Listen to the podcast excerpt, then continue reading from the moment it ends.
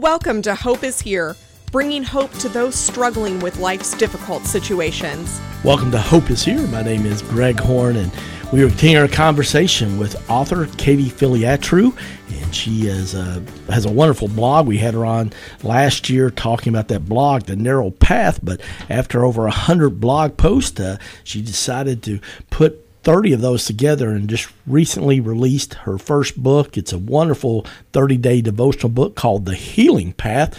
And this devotion was to help you cross the bridge from hurting to healing. And yesterday we talked about uh, the main three steps for uh, your path to healing she shares involves hope, discipline and trust. And we shared a couple of uh, the powerful devotionals that she wrote uh, from this book on hope. So if you missed yesterday's program, really would encourage you to go back to our website, hopeisheretoday.org. That's hopeisheretoday.org and list that 14 minute program. I think you really, really be blessed as uh, she shared uh, one day, uh, it was called routine maintenance, and the other one, uh, say yes. Today we're going to talk about uh, kind of sometimes as a, a, dirty word. When we hear it, uh, we don't like it, but it's such a good word, especially if we're going to grow as a follower of Jesus. step two, the healing path, is discipline. And share a little bit. originally, you were going to call it something else, you told me, and talk about that?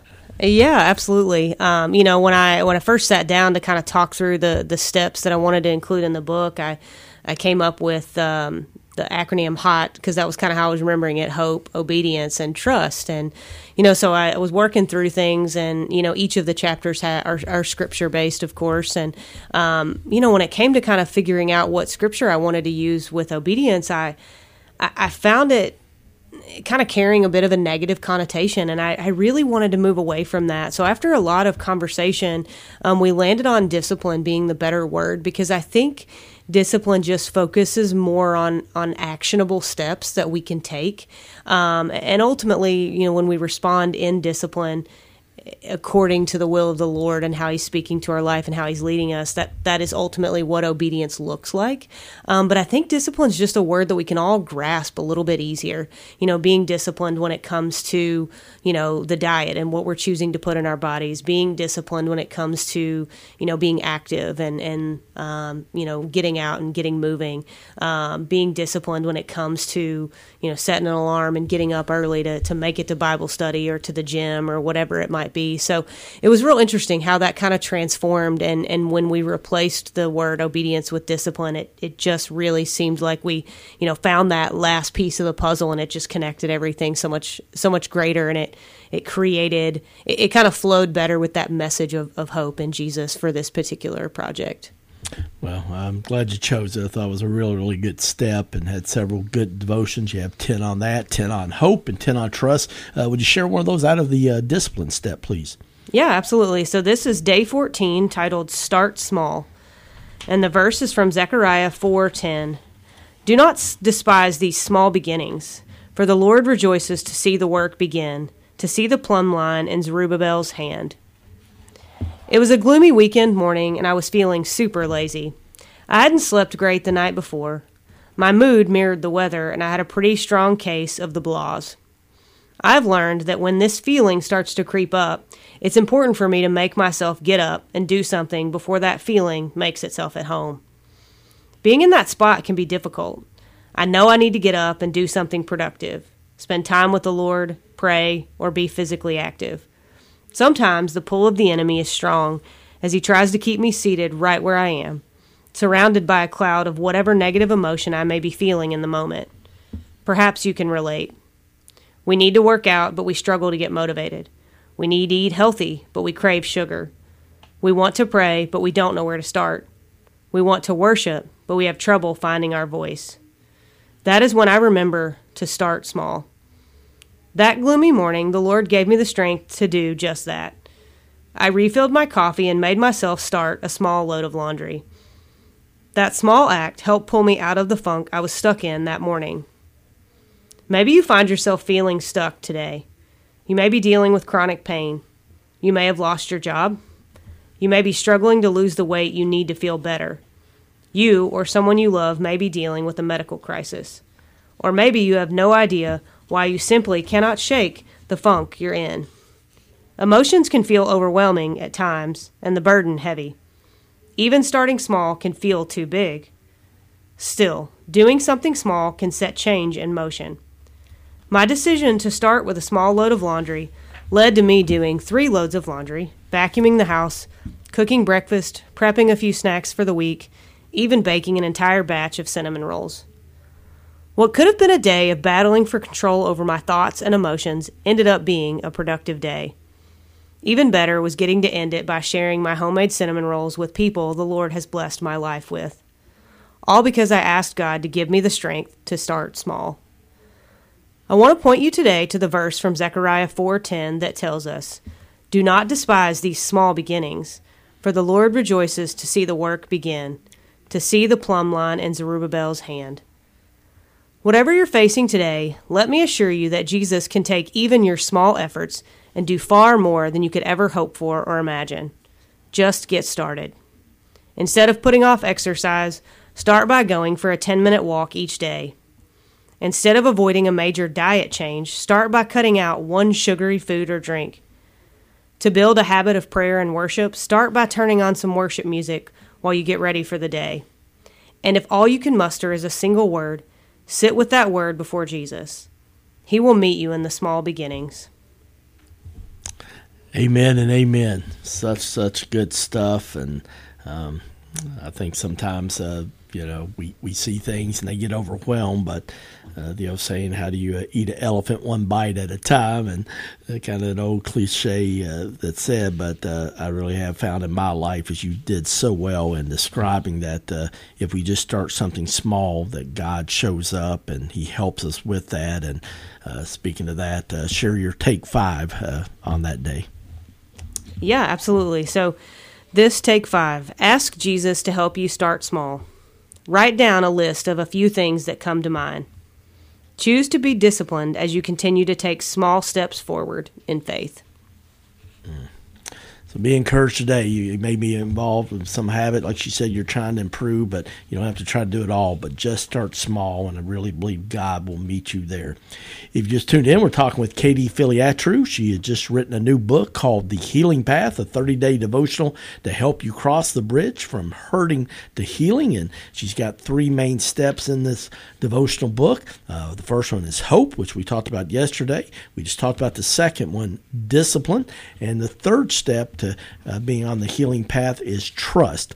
Uh, one that I know a lot of people, uh, myself included, at times uh, we can get a little weary in trusting God. So, uh, share one of the devotions from that section, please. Yeah, so day 29 is, is a devotion titled Through the Storm. And the scripture verse with this devotion is from Exodus 14 15. Then the Lord said to Moses, Why are you crying out to me? Tell the people to get moving. Summer is my favorite season of the year, and in Kentucky, that means hot, humid days, lake trips, weddings, ball games, and vacations.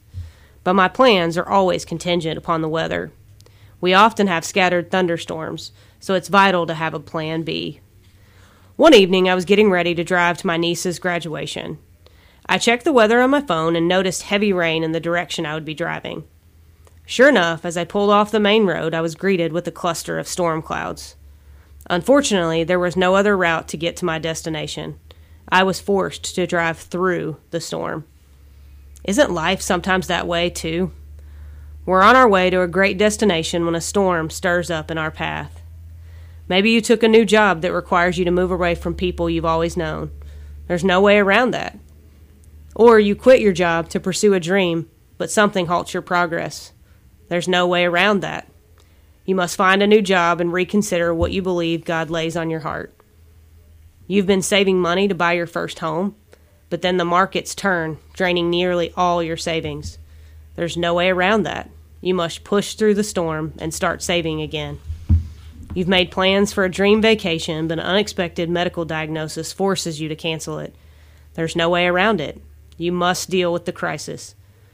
Sometimes we look for an alternate route that would allow us to avoid the storm, but doing so could take us to a different destination entirely. Moses was charged with leading the Israelites out of Egypt. Along their way to the Promised Land, the people of Israel faced many storms and were ready to give up. According to Exodus 14:12, they even went as far as to say, "Didn't we tell you this would happen while we were still in Egypt? We said, "Leave us alone. Let us be slaves to the Egyptians." It's better to be a slave in Egypt than a corpse in the wilderness. They were tired. They had lost sight of what God had brought them out of, and they didn't want to push through the storm to reach the destination God had promised them. How often do we want to give up instead of pushing through? We get tired, we forget God's faithfulness. Like the Israelites, we find ourselves crying out in frustration. But that was not the end of the story for Moses and the Israelites. Exodus 14:15 says, "Then the Lord said to Moses, "Why are you crying out to me? Tell the people to get moving." I love this verse because it serves as a reminder that while it's perfectly okay to cry out to the Lord in our distress from the storm, it's imperative that we choose to move forward in trust. Like the weather in Kentucky, the storms of life can be very unpredictable. May we choose to stay calm, trust the Lord, and keep pushing through the storm. If you don't know the full story of how Moses and the Israelites moved forward, keep reading in Exodus to see how the Lord paved the way.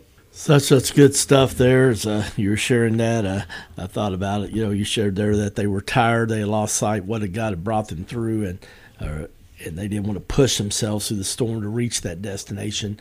Uh, I know I've found in my life that a lot of times uh, when I get fatigued, you know, that's when I lose faith, I lose trust, I get in fear. And uh, I heard a pastor say many years ago, and I found this to be true. Sometimes the most spiritual thing you can do is take a nap. You know, I agree. You know, my uh, my boss at work always told me about uh, Elisha. Um, I, it may have been from Exodus. I don't remember which book off the top of my head, but it was literally a story. He had just done this courageous, you know, act of, of God, and and then he, he came upon another challenge, and he was like quivering in fear. And God said, "Go take a nap." And then the Lord woke him from his nap, and then he said, "Here, eat this food." and then go back and rest again. And after he had done both of those things, he was able to get up and go again. And um, you know, as you were talking, it, it reminds me of a, an acronym that I've had heard in the past too of. Um, when we're hungry, angry, halt, hungry, angry, lonely, or tired.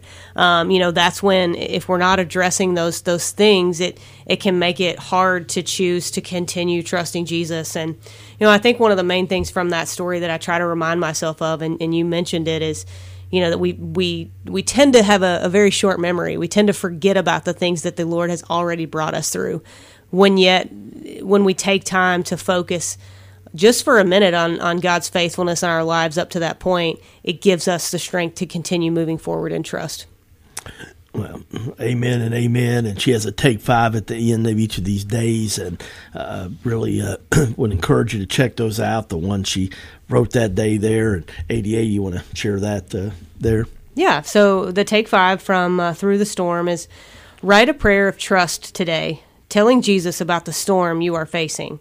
Trust that he will stay with you through the storm. Really, really good. I tell you, I know you'll be blessed if you got a copy this. I really, really enjoyed reading it. Really encouraged me. Uh, if people want to copy this book, what's the best way to do that, Katie? Yeah, so um, it's available on Amazon. You can get it in Kindle, uh, paperback, and hardback forms.